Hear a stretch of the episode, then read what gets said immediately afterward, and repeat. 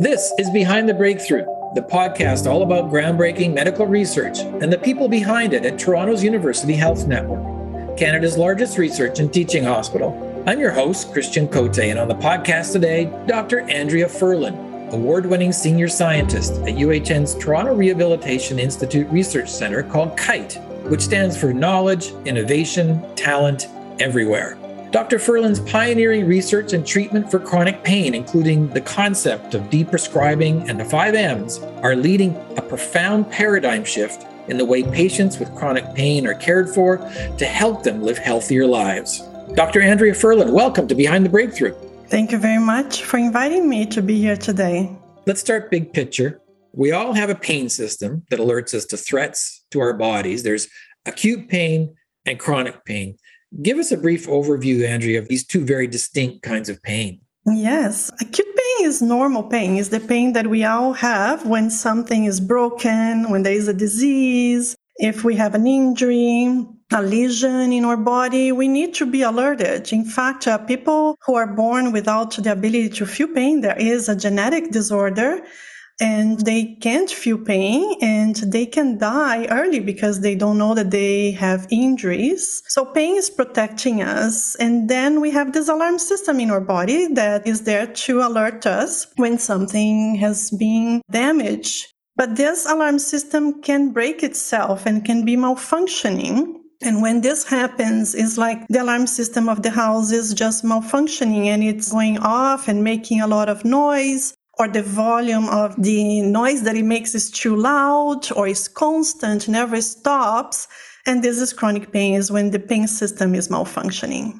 Okay, so this notion that chronic pain is alerting us to a malfunction in our pain system and it needs rewiring, how well understood is this? Not a lot. So, unfortunately, this concept of the pain system and the discoveries of where this pain system can break are relatively new to medicine. They have been discovered in the past 30 years because of functional MRI, PET scans.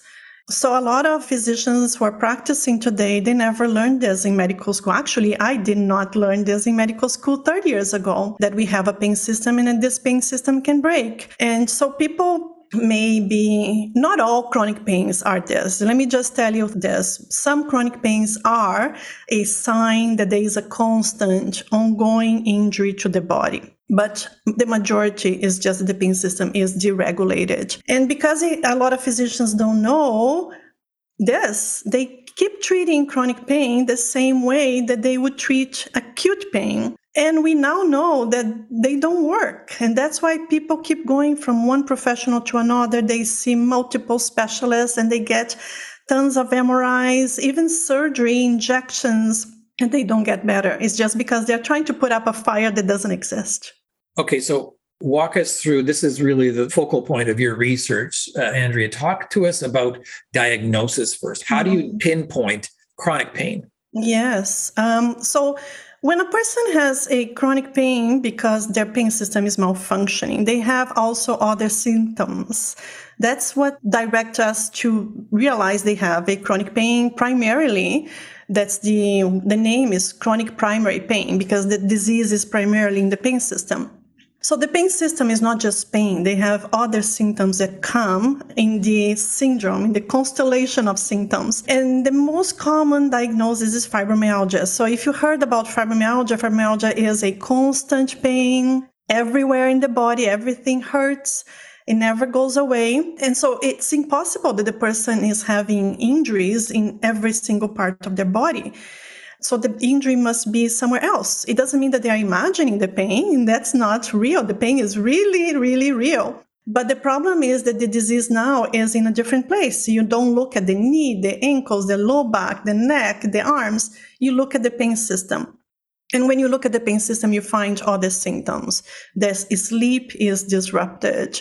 They are insomniacs at night and fatigued during the day. They have a very deep fatigue that doesn't get better with rest. They have their mood is depressed. They get anxiety symptoms. They have uh, problems with uh, sensitivities. They're sensitive to noise, loud noise, lights, changing temperature, even people touching them. So, like the skin becomes very sensitive. And they tell me even a hug hurts. So, you have to look at the person as a whole and start investigating all the symptoms. And then when you look at the laboratory exams, the blood tests, the imaging studies, they are all normal, of course, because uh, the body has healed, but it doesn't mean that the person does not have pain. They need to be validated because the pain is very real.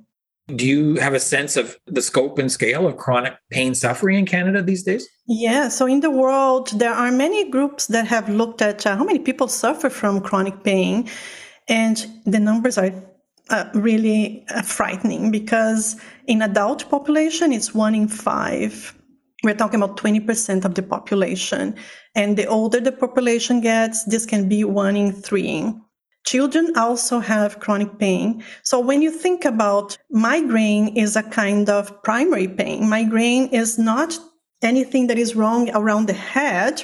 Migraine is a type of primary chronic pain. The other one is fibromyalgia. The other one is chronic back pain, chronic neck pain, complex regional pain syndrome, irritable bowel syndrome, chronic cystitis, which is the bladder, painful bladder symptom. So when you start putting all of this together, you see that uh, it's not rare. And if you add other types of chronic pain, like arthritis, neuropathic pain, those are not primary pain. Arthritis is not a primary pain. Arthritis is a secondary pain. The person has pain in the joints because they have an inflammation in the joint.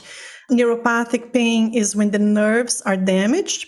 So that's not primary pain. They, they have a reason. It's the nerve, it's a neuroma, it's post surgery.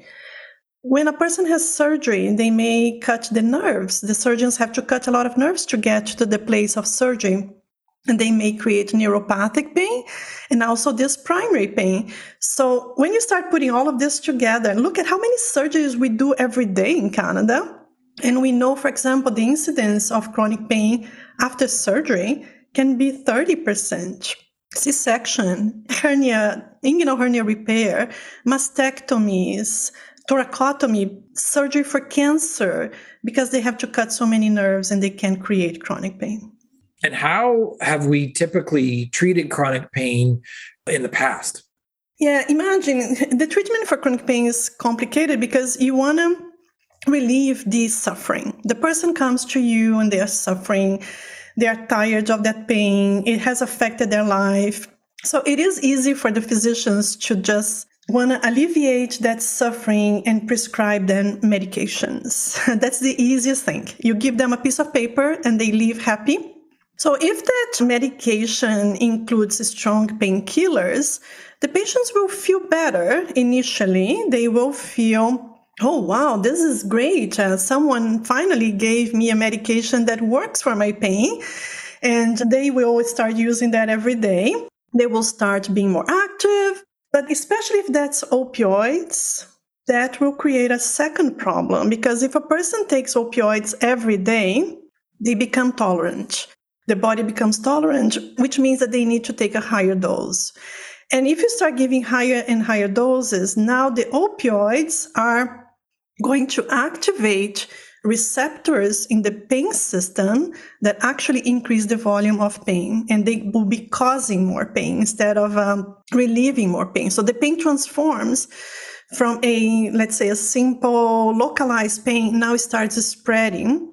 It's almost like putting gasoline on the fire. And um, a lot of patients don't know this, and physicians don't know this. And not only they get more pain, but they also may get into trouble with addiction, overdose, especially if they take other medications for mood, for anxiety, medications that are depressants. They can die of an overdose. They can cause an accident if they are behind the wheel and they are sleeping behind the wheel they may not be so productive at work and they may make an error at work. So there are so many other consequences. They may develop sleep apnea and have a stroke. So we now are much more careful to whom we prescribe opioids, especially opioids if they have chronic pain. All right, so let's move into your pioneering research in this regard in terms of better understanding and educating people on the fact that chronic mm-hmm. pain is a malfunction in our pain system and it needs rewiring. Uh, let's first deal with the actual you know methods of effective treatment mm-hmm. uh, to rewire the patient's pain system. First, your notion of deprescribing. What does this involve? A lot of people come to our clinic, the pain clinic at Toronto Rehab, because they are taking lots of medications and they are still in pain.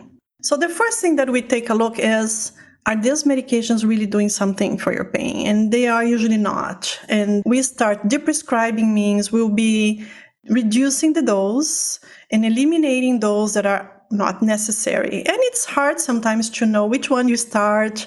I go one by one. We never taper a lot of them at the same time. And we usually do a slow taper. And so it, it, doesn't need to be the opioid, the first one. Sometimes we taper and deprescribe other medications, the medications that make them sleepy, the medications that are there for neuropathic pain, like nerve pain, but they don't have a nerve pain.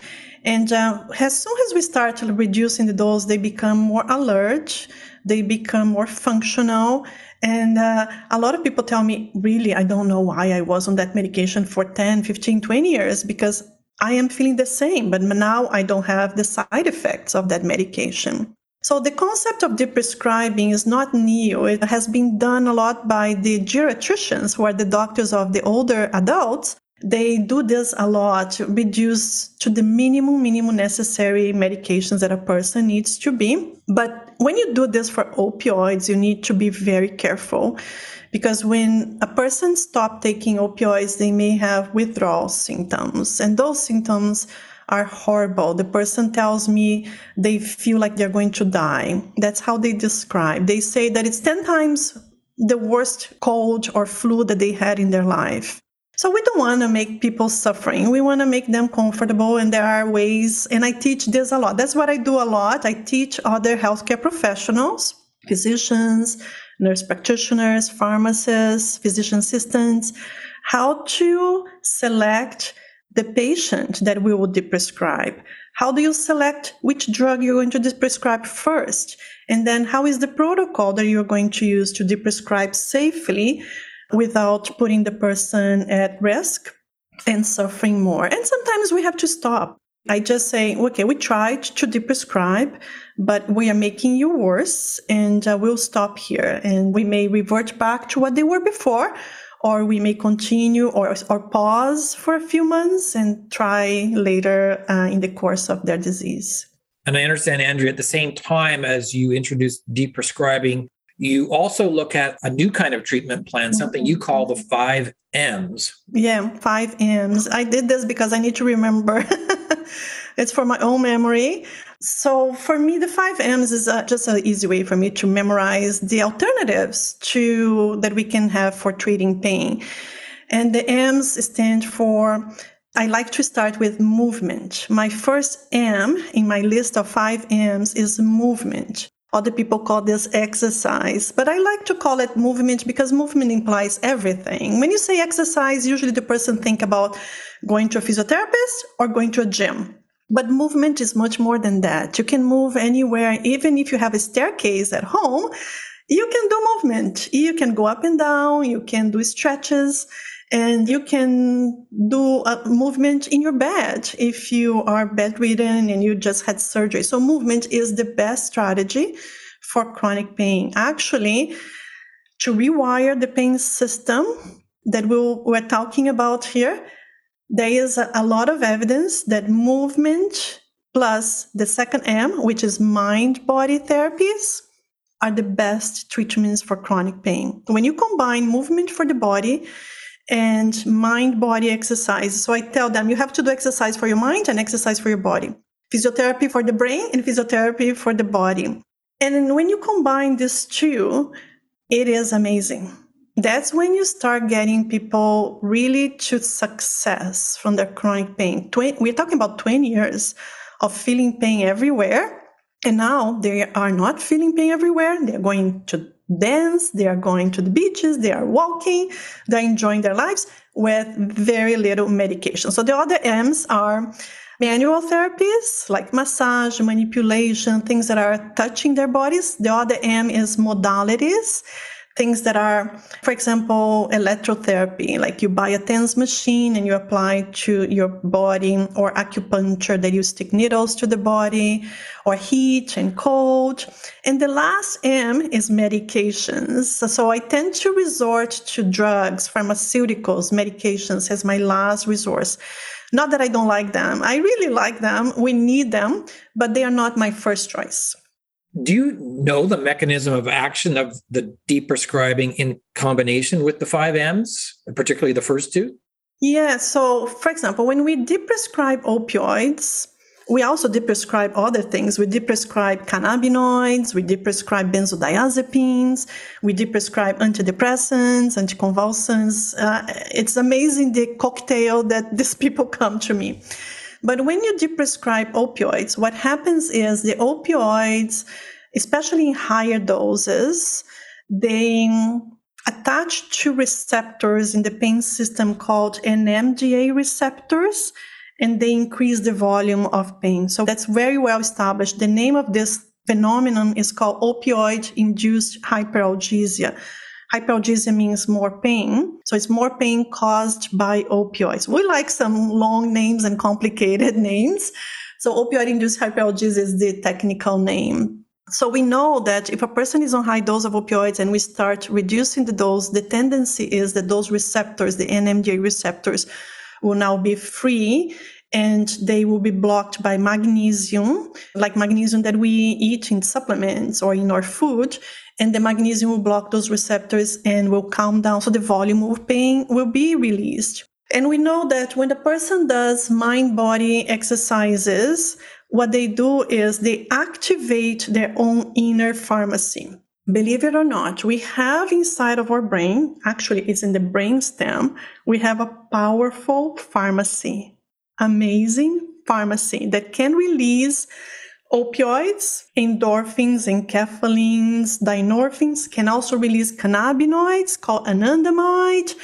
And those powerful painkillers, they travel all over the world, the body, they travel to our, you know, wherever we need them for pain and they don't give any side effects because they are releasing tiny doses exactly where you need. So what those exercises do, the mind exercises and the body exercise do, they activate the inner pharmacy.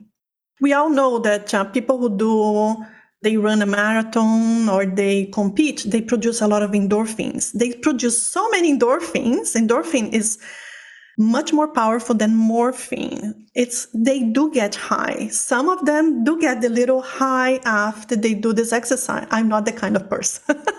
I don't like exercise. I never got high after exercise. I just do because I have to do. But some people do feel the high because those are opioids and cannabinoids. Yeah, the runner's high. Yeah, the runner's high. And you don't need to feel the high to get the benefits of opioids. But the problem, Christian, is that in people who have this malfunctioning of the pain system, the pain system now will feel more pain when they exercise. So, guess what? The patients who have this deregulation of the pain system, when they exercise, they don't get the high, they don't feel the relief right away, and they come to me and say, You told me to exercise, but I, my pain just got a lot worse. So we need to teach them pacing. It's another technique. And then we tell them, well, but that's because you try to do everything that you used to do before your pain and you try to do everything in one day. You need to go slow. So you need to readapt to the new normal and start increasing those periods that you do exercise to adjust. So you're training your pain system again. It's like uh, someone doesn't start running a marathon without training. The training to run a marathon involves concentration, mind, mindfulness, involves nutrition, involves sleep, involves physical training. The same thing with pain. You need to do all of those. If you don't sleep well, if you're not eating well, if you don't do your mind concentration exercise, and you can you not be ready to train your body. Is every chronic pain patient that comes to you suitable for the 5Ms and deprescribing? No, I wish that it was that easy. and I would have just one template and give to everybody. No, unfortunately, people are very different and people have also different backgrounds and different stories. We know that people who develop chronic pain, like those who have a predisposition to break their pain system. I, I, don't like to use the word break. I say malfunctioning, deregulation of the pain system. Okay. There are people who have a risk factor to have a chronic pain. I'll give you an example. Two people can have the same kind of injury to their body, exactly the same. Could start with a shoulder injury. But the two people, one will develop chronic pain, the other one will not. Now we know what are some factors that predispose one person to develop or not. So we need to understand those factors because if you don't tackle those factors, the pain will come back because you didn't go to the root problem. Some of these root problems we cannot fix anymore. So we know that people who had a very traumatic childhood experience, they grew up in a home that it was very traumatic psychologically. They grew up with a psychological stressors. They don't develop the pain system so well.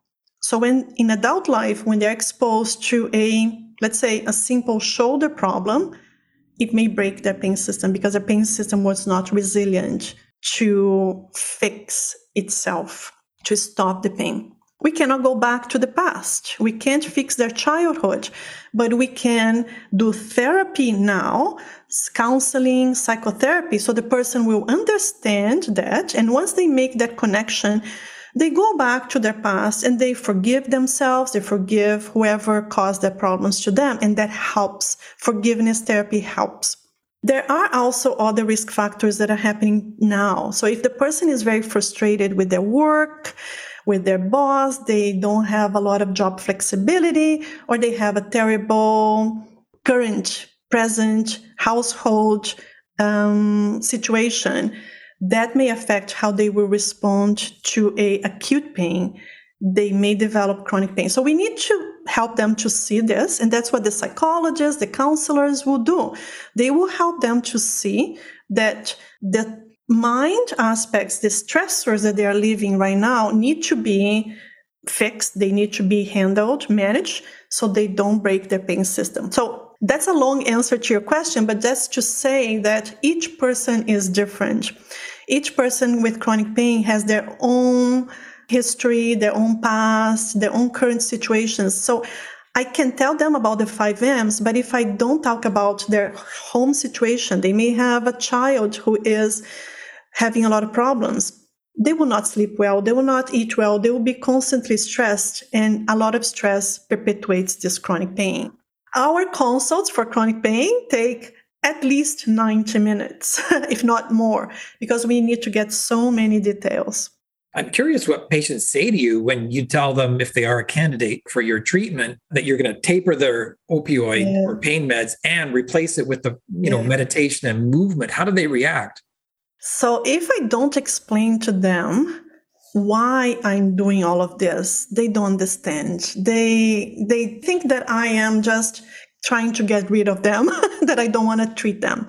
I heard this many times. They say, if you don't explain to me, if you don't spend time talking to me about this, I, I don't understand. How are you going to remove my painkillers and tell me to exercise? Well, they wait to see me many months because I have a very long wait list.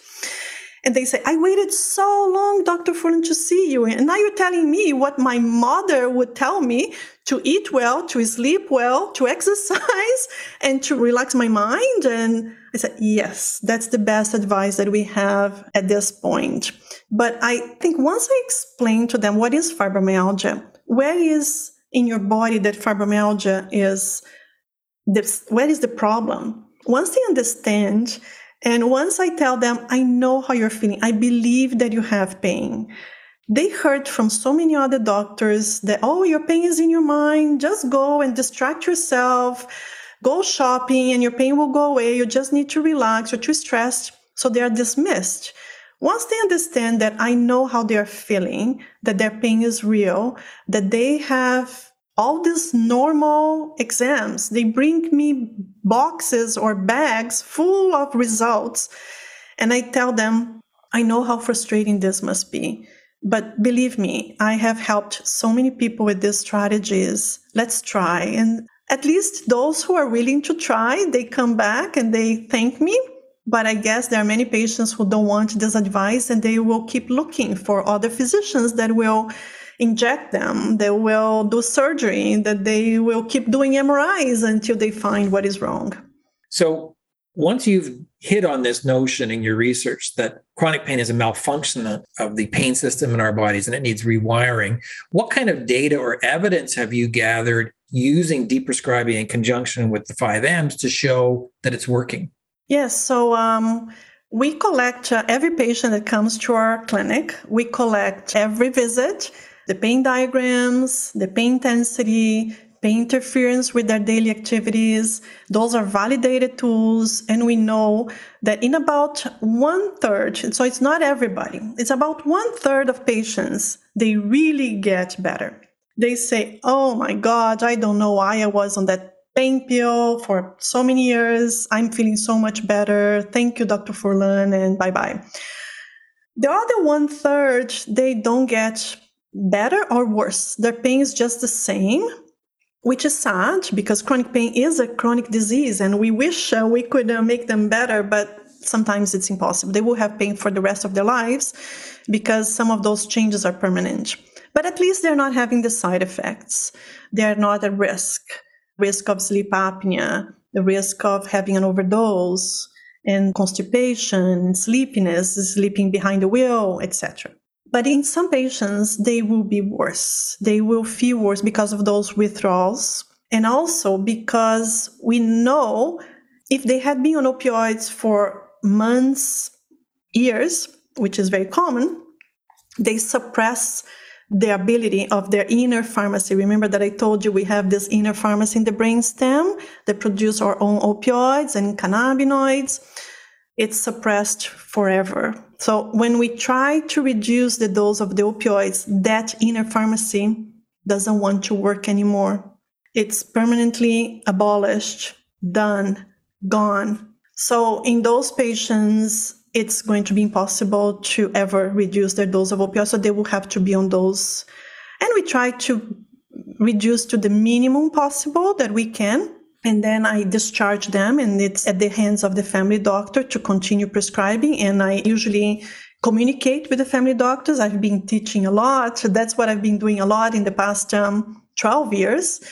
Since 2010, when I released, I was the leader of the Canadian opioid guideline. That was the first Canadian guideline for opioid prescribing in Canada was published in 2010. And, and I had the privilege of being the leader of the research team that developed and published that guideline. So since I published that guideline, I have been going all over the country from coast to coast, teaching doctors, nurse practitioners how to prescribe safely, how to deprescribe safely. And um, as I said, sometimes will be impossible. I want to get into that education aspect of how you're levering your research, Andrea. Uh, but first, for patients, what kind of time frame are they looking at for benefit when it comes to that 33% that it's helping? Yeah, uh, it depends on how long they had been on opioids and what was the dose that they had been. So, if they had been many years on a high dose of opioids, will be harder, will take longer compared to someone that just started taking opioids, let's say a month ago or two months ago, and they had not been reached a high dose. So, I usually tell my patients that it will take one month for every year that they had been on opioids. So I had seen patients who had been on opioids for 15 years. And so we planned to taper over 15 months. And they were okay. They said, okay, 15 months, it's slow, and their body will adjust. So we will not feel those withdrawals. Actually, we can do faster than that. When I planned, let's say 15 months, I usually can do that in six, eight months. But sometimes if the patients have a event in their life like i had a one patient that her mother died when we were doing the taper. She came to me and she said can we pause? Because i'm not ready. So we paused for a few months and then continued later. Again people are different. I had patients that we planned for many months and they came back to me a month later and they had reduced dramatically, almost stopped. And they said, I just did that. It was almost like uh, some people have experienced quitting smoking.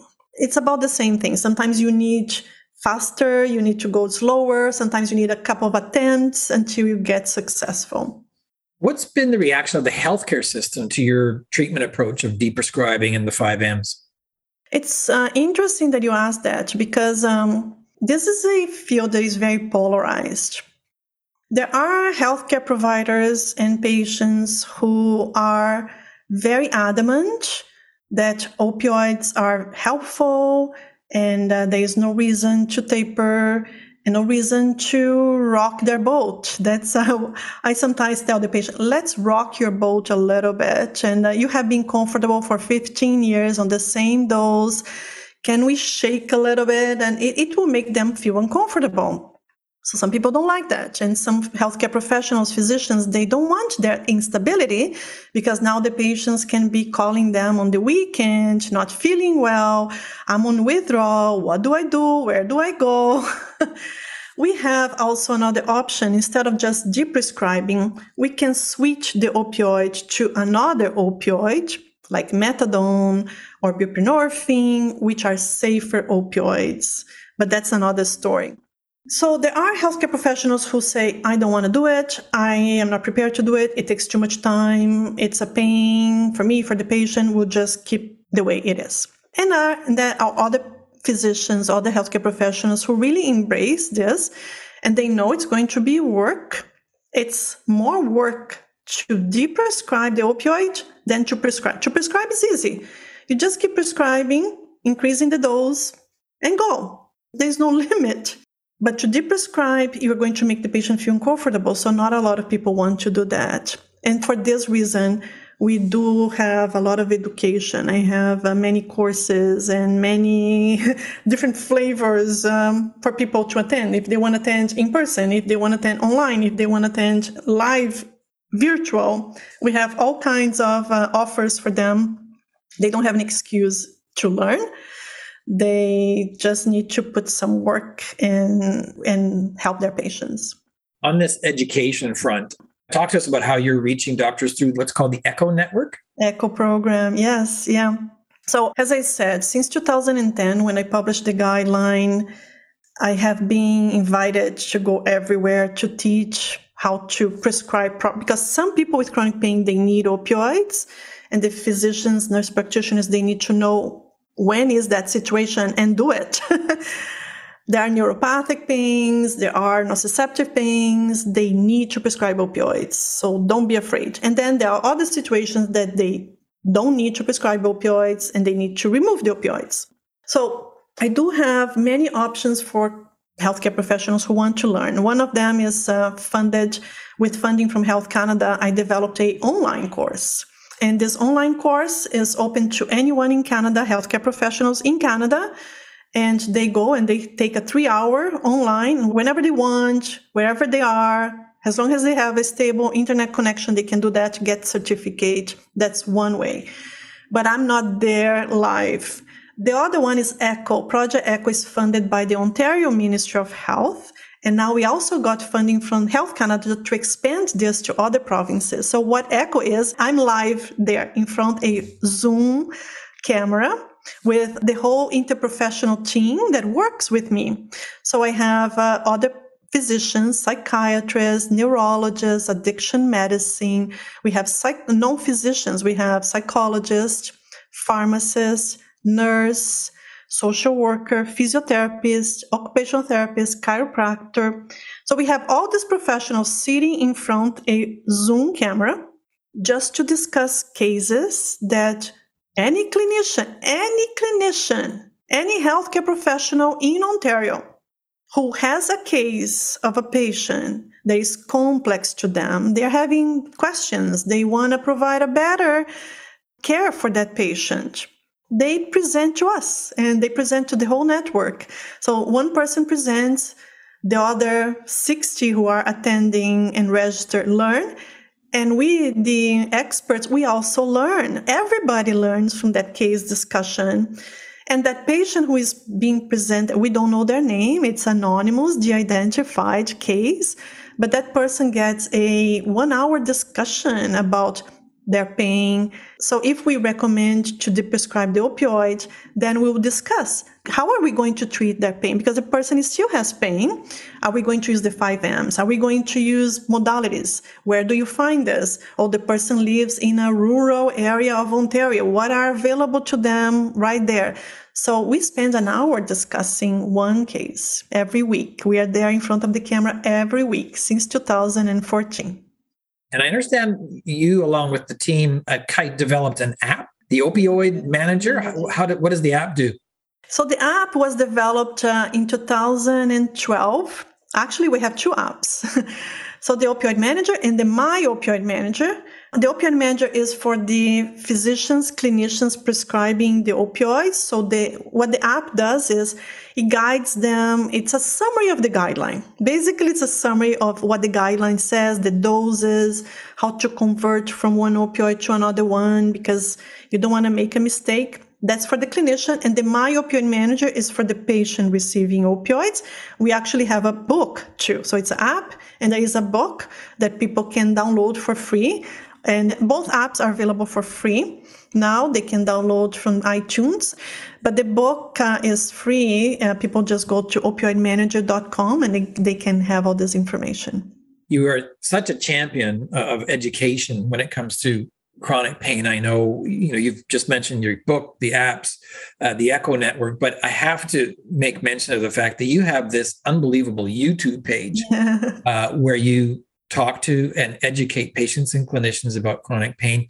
You have close to 400,000 subscribers and, and, videos with millions of views. Yeah. How do you explain this engagement that you're getting on YouTube? Yeah, uh, yeah I started posting in 2019. I record with my cell phone, no high tech. I record at home. And what I do is I just record what I repeat in my clinic 10 times in a day.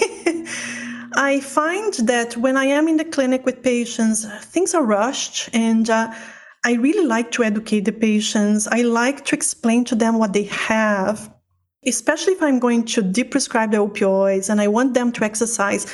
I want to motivate them why they need to do that. Because I think if they don't understand the why, they will not follow my advice. So I was frustrated because I wanted to spend time educating them, but you know, they were knocking on my door saying, Dr. Furlan, you have two other patients waiting for you outside. And um, I just came home one day and I said, I'm going to record myself and put myself on YouTube and tell my patients to watch. If I make a diagnosis of fibromyalgia, then tell them, watch this video. This is me explaining in 17 minutes what is fibromyalgia?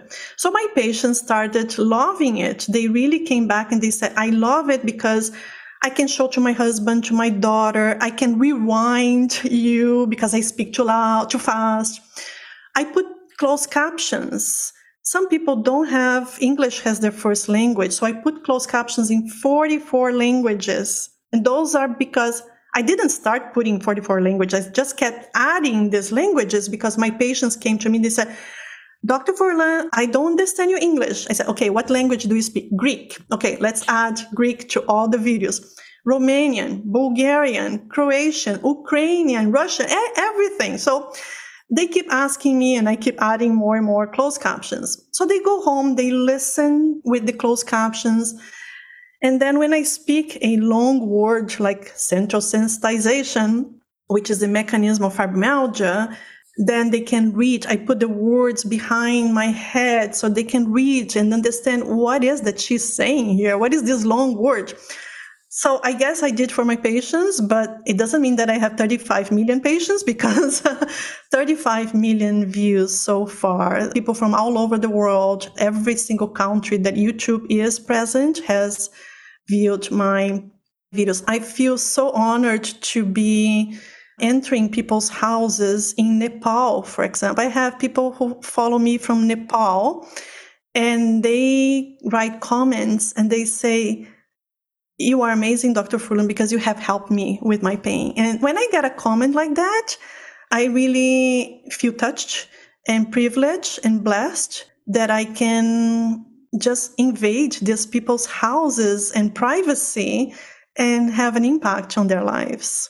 How is the med school curriculum addressing this issue of chronic pain nowadays? Yeah, fortunately, things are getting better.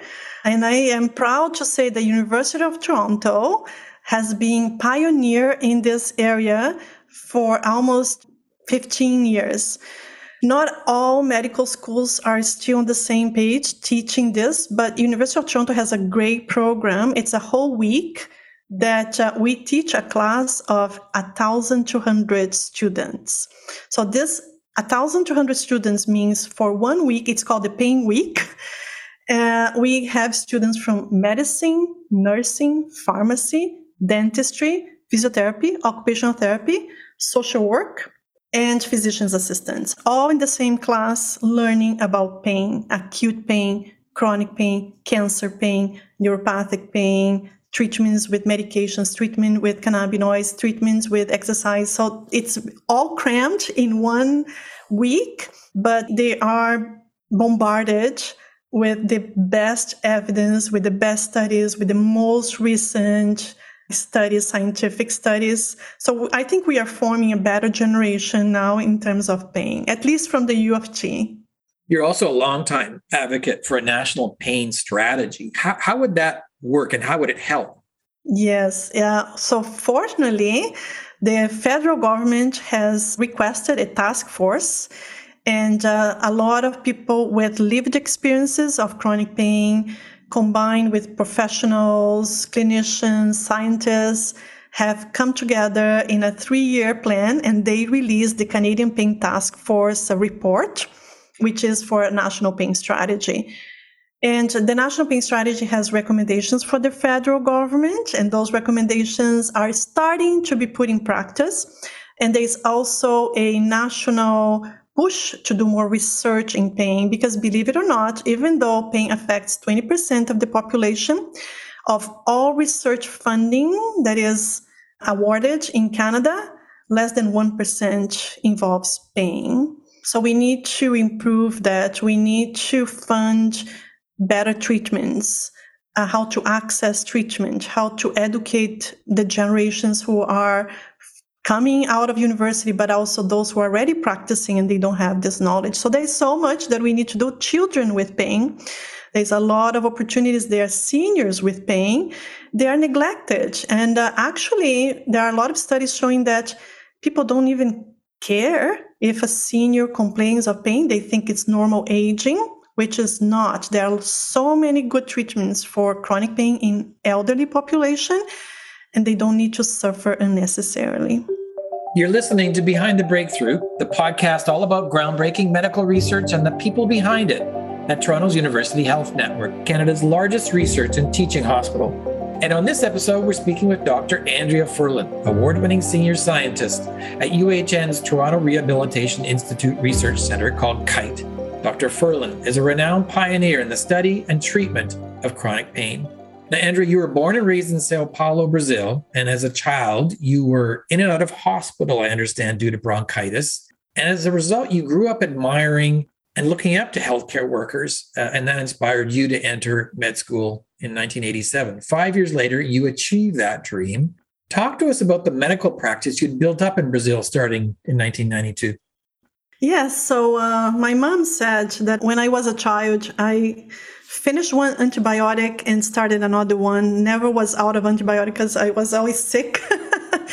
so I had to be a lot in, uh, you know, visiting hospital. And I really admired in Brazil, all the physicians, nurses, they wear white, white shoes, white, not white coats, white clothes.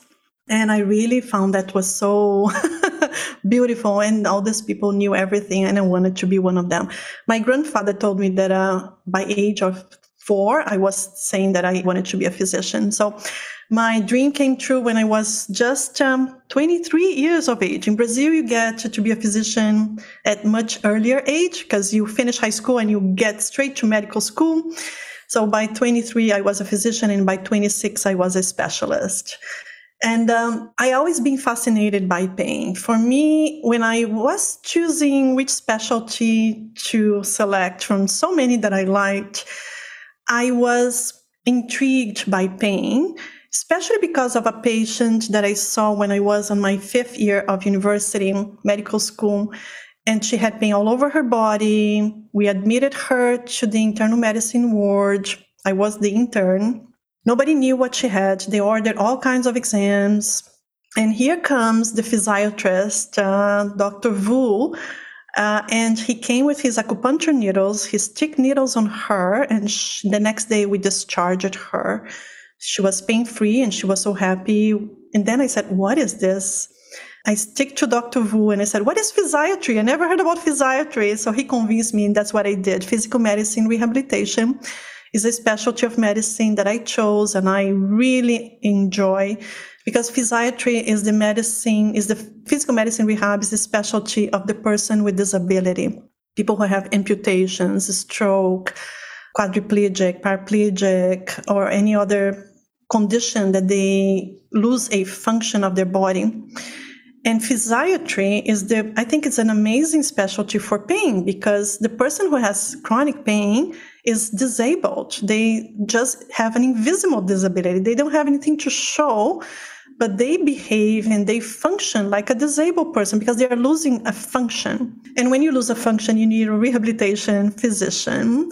And we, in physiatry, we learn about neurology, rheumatology, orthopedics, internal medicine, pharmacology. So we are very rounded to be a physician for the person with chronic pain. So when I finished my specialty and I was doing acupuncture there, I had a practice that I was doing private acupuncture. Actually, acupuncture, what it does, the needles don't do anything. Actually, it just stimulates your inner pharmacy to release those endogenous uh, painkillers that we have in our brain. That's what it does so I started uh, having a pain clinic there as soon as I finished. But then my husband decided, let's leave Brazil and let's immigrate to Canada. And here we came in 1997 without knowing, you know, what we were going to face here, starting from scratch and leaving everything behind there, uh, uh, starting a practice, a medical practice that was going really well, and uh, had a job offer at the university and um, I said, okay, let's see what's going to happen in Canada. well, to that end, I'm curious. I understand you landed on a very cold December day in 19, yeah. oh God, yeah, 1997. Yeah. And it you landed in a country that did not recognize your medical degree. You've left your family, your homeland. What's going through your mind that day that you arrived? I remember that day very well. I remember it was dark because our plane landed, I think, six o'clock in the morning on a December 30th, 1997. And I said, Where am I going to live? Where will be my house? Where am I going to work? What am I doing here? Nobody knows me here. But um, I didn't give up. I didn't. I said, okay, if we are here, I, I will try to do my best. And everything that people gave for me to do, I did my best. My philosophy is no matter what the job is, if they give you, uh, my first job was just to read some papers and summarize in a, it was a volunteer job. They gave me a pile of papers said, can you summarize this paper, scientific publications and make some sense out of this? I took that as a very important task. And when I presented those results to my mentor, she said, Oh, Andrea, we need to publish this. You just did a systematic review. I did not even know what I was a systematic review was, and I had done one. So I study a lot. I self teach a lot. If I don't know the answer and I can't find someone who knows the answer, I will go everywhere to find the answer. I had two amazing mentors who opened the doors for me and guided me and both are at UHN. Dr. Claire Bombardier is a rheumatologist um, at um, UHN, and Dr. Angela Mailis-Gagnon is a physiatrist who just retired a few years ago, and now she works in a private practice, a physiatrist pain medicine specialist. So those two women and a lot of other people in my path that helped me immensely and saw some potential. They gave me advice. But one thing is, you take the advice and you do it what they ask. So when Claire Bombardier asked me to go back to school, I did not want really. I want to have my family. I want to have kids. I I'm in Canada. I'm glad with this. I was a coordinator for the Cochrane collaboration back review group, and I was happy. She saw in me some potential, and she kind of said, "No, you were going to graduate school again." oh no, masters. I started with masters, moved to the PhD and when I finished the PhD, I thought everything was done. And then Dr. Gaetan Tardif and Dr. John Flannery at UHN, they invited me to come to be a physiatrist at Toronto Rehab. But before I did that, I had to do a clinical fellowship. I said, two more years of school. Oh no. My mother, one day she called me. I was almost 40. And she called me and said, Andrea, when are you going to really get a real job and stop being a student? Yes. So uh, I think I started with a real job when I was 39, but that's okay. It took me a lot of years, but it was worthwhile. Do you ever feel pressure in your work? yes. Some days are better than other days. I have a lot of control of my days, which is good. It gives me flexibility. I choose what projects I want to tackle. I choose my schedule. I have a wonderful administrative assistant that keeps me organized and keeps me on schedule. Yeah, so the answer is I do feel pressured, but I also love what I do. And I think when you love your work, it doesn't feel like work, it feels like play. What about failure? How do you manage challenges in your work when things don't work out as a researcher yeah and they yeah they do yes so i my research some not all the research that i have done ended up in a nice publication some of them ended up are being archived in my drawers and i feel sorry for the team that helped me to do that and we didn't have the ways to finish the project Others that uh, we just spent a lot of time and uh, they were published but didn't get noticed nowhere. I also have failures with my patients. I have to acknowledge not everybody who comes to me will be happy, satisfied, and will get better. And I think we need to acknowledge when what we can do, we're doing our best. I think we are trying with the resources we have today we are doing our best. And my team is amazing. I have a wonderful, amazing team at Toronto Rehab that help us with our patients. I have a research team that uh, work hard and we get grants and we publish. But it's also hard because time is limited. People get other jobs, they leave, they graduate. You have graduate students who leave and they, they're gone. And I think failure is part of our life. Everybody faces it. You need to acknowledge that it's not everybody is super successful. But if you think only about the failures and don't try anything new, you never know what's going to be successful. Like the YouTube channel. I thought about that for a long time and I never had the guts to, okay, here is, I'm going to start. I was always afraid of how people will see me, my image what people think about me becoming a YouTuber, because YouTuber may have a bad connotation. I was afraid of my mother, how she will see me. I am a physician and now I am posting things on YouTube. So actually, when I started posting on YouTube, I only told my patients. I didn't even tell my colleagues. I didn't tell my family. Only my husband knew. I was kind of um, scared of telling people that I had a YouTube channel. Now my mom is the first one to watch and to spread the word to her friends. And she distributes my videos to all over Brazil. But um, I think you have to try new things, even if they scare you. If you don't know how you're going to be received, as long as you're not putting yourself in a, an unprofessional situation and you are doing things with the best intentions to help your patients or the progress of science or other students or the next gener- generation that will come after you.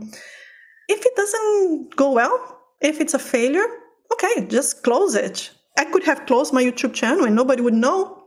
okay, failure, let's close and not talk about it. But you don't know until you try. And I like trying new things. I think uh, I am a little bit of adventurous. So I like trying new things and new adventures and uh, innovating things. Mentorship was so critical to helping you get back on your feet with your career journey here in Canada. I'm curious now, how do you mentor? I like mentoring because it's not only giving back what I received, which I think is really important, but I do because the people that I mentor, they teach me more than I mentor them. They don't know this, but they are teaching me. They're teaching me to be a better person. I think they teach me to be more patient and to see the world with their eyes reminds me what I was 20, 30 years ago.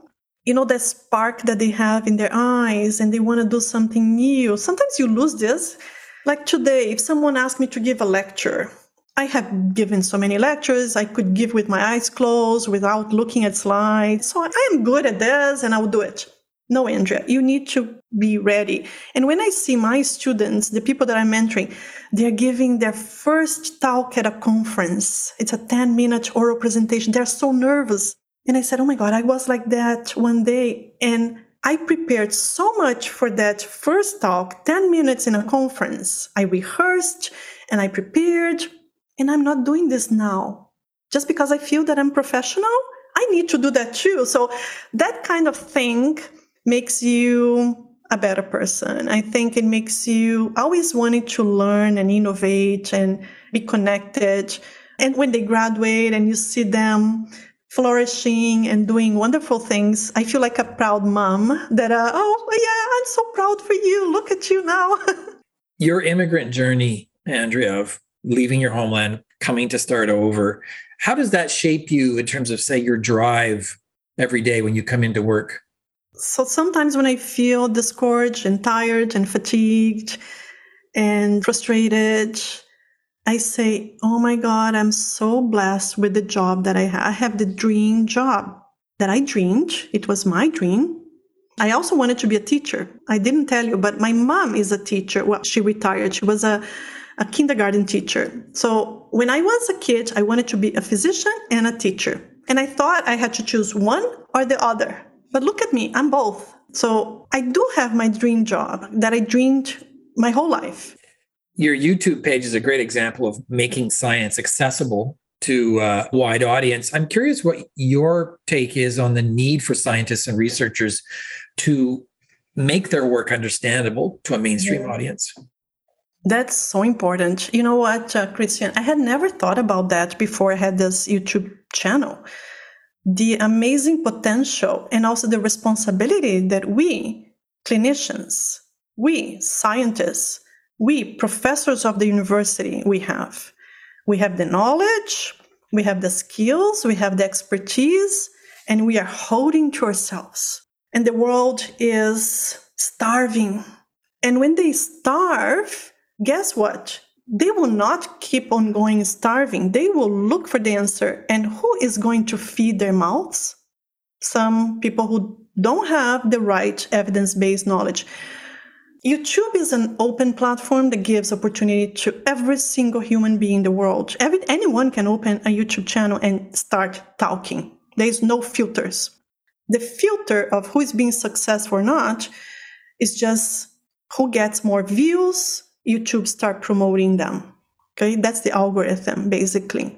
So even if someone start teaching about medicine and pain, and there are a lot of people on YouTube and social media and in blogs and internet who think that they are experts in pain and they are teaching the wrong things, we need to be there to be a counter response. So now I realize the responsibility that we have because we do have the knowledge we need to be present there. Choose a platform a website a blog a twitter facebook whatever. Choose one platform and have your voice heard. Start speaking. 25 years ago that decision to move to canada what do you think of that turning point in your life all those years ago now my parents, my father, my mom, they didn't like that decision when I came here. And it was really sad when we came because, uh, you know, leaving your parents behind, not knowing where you'll be, what happens when they grow older, you will not be there to take care of them. But I think now they are happy that I'm here. They're proud that the achievements that I made here. And I have the opportunity to give back to Brazil. I have helped uh, to implement Project Echo in Brazil during the pandemic with COVID. We started a Echo COVID in Brazil. I have been to many pain conferences in Brazil. I have helped many physicians from Brazil who came to Canada and relocated here, physiotherapists. So I still have connections there. I didn't abandon totally my country. But I think also the research that I do here in Canada has an impact worldwide and it's also impacting people in Brazil. If I had stayed in Brazil, I have no idea what would have happened, but I know research there is hard because there's not a lot of funding, a lot of opportunity. And I probably would not have had the opportunity to do the research that I did here.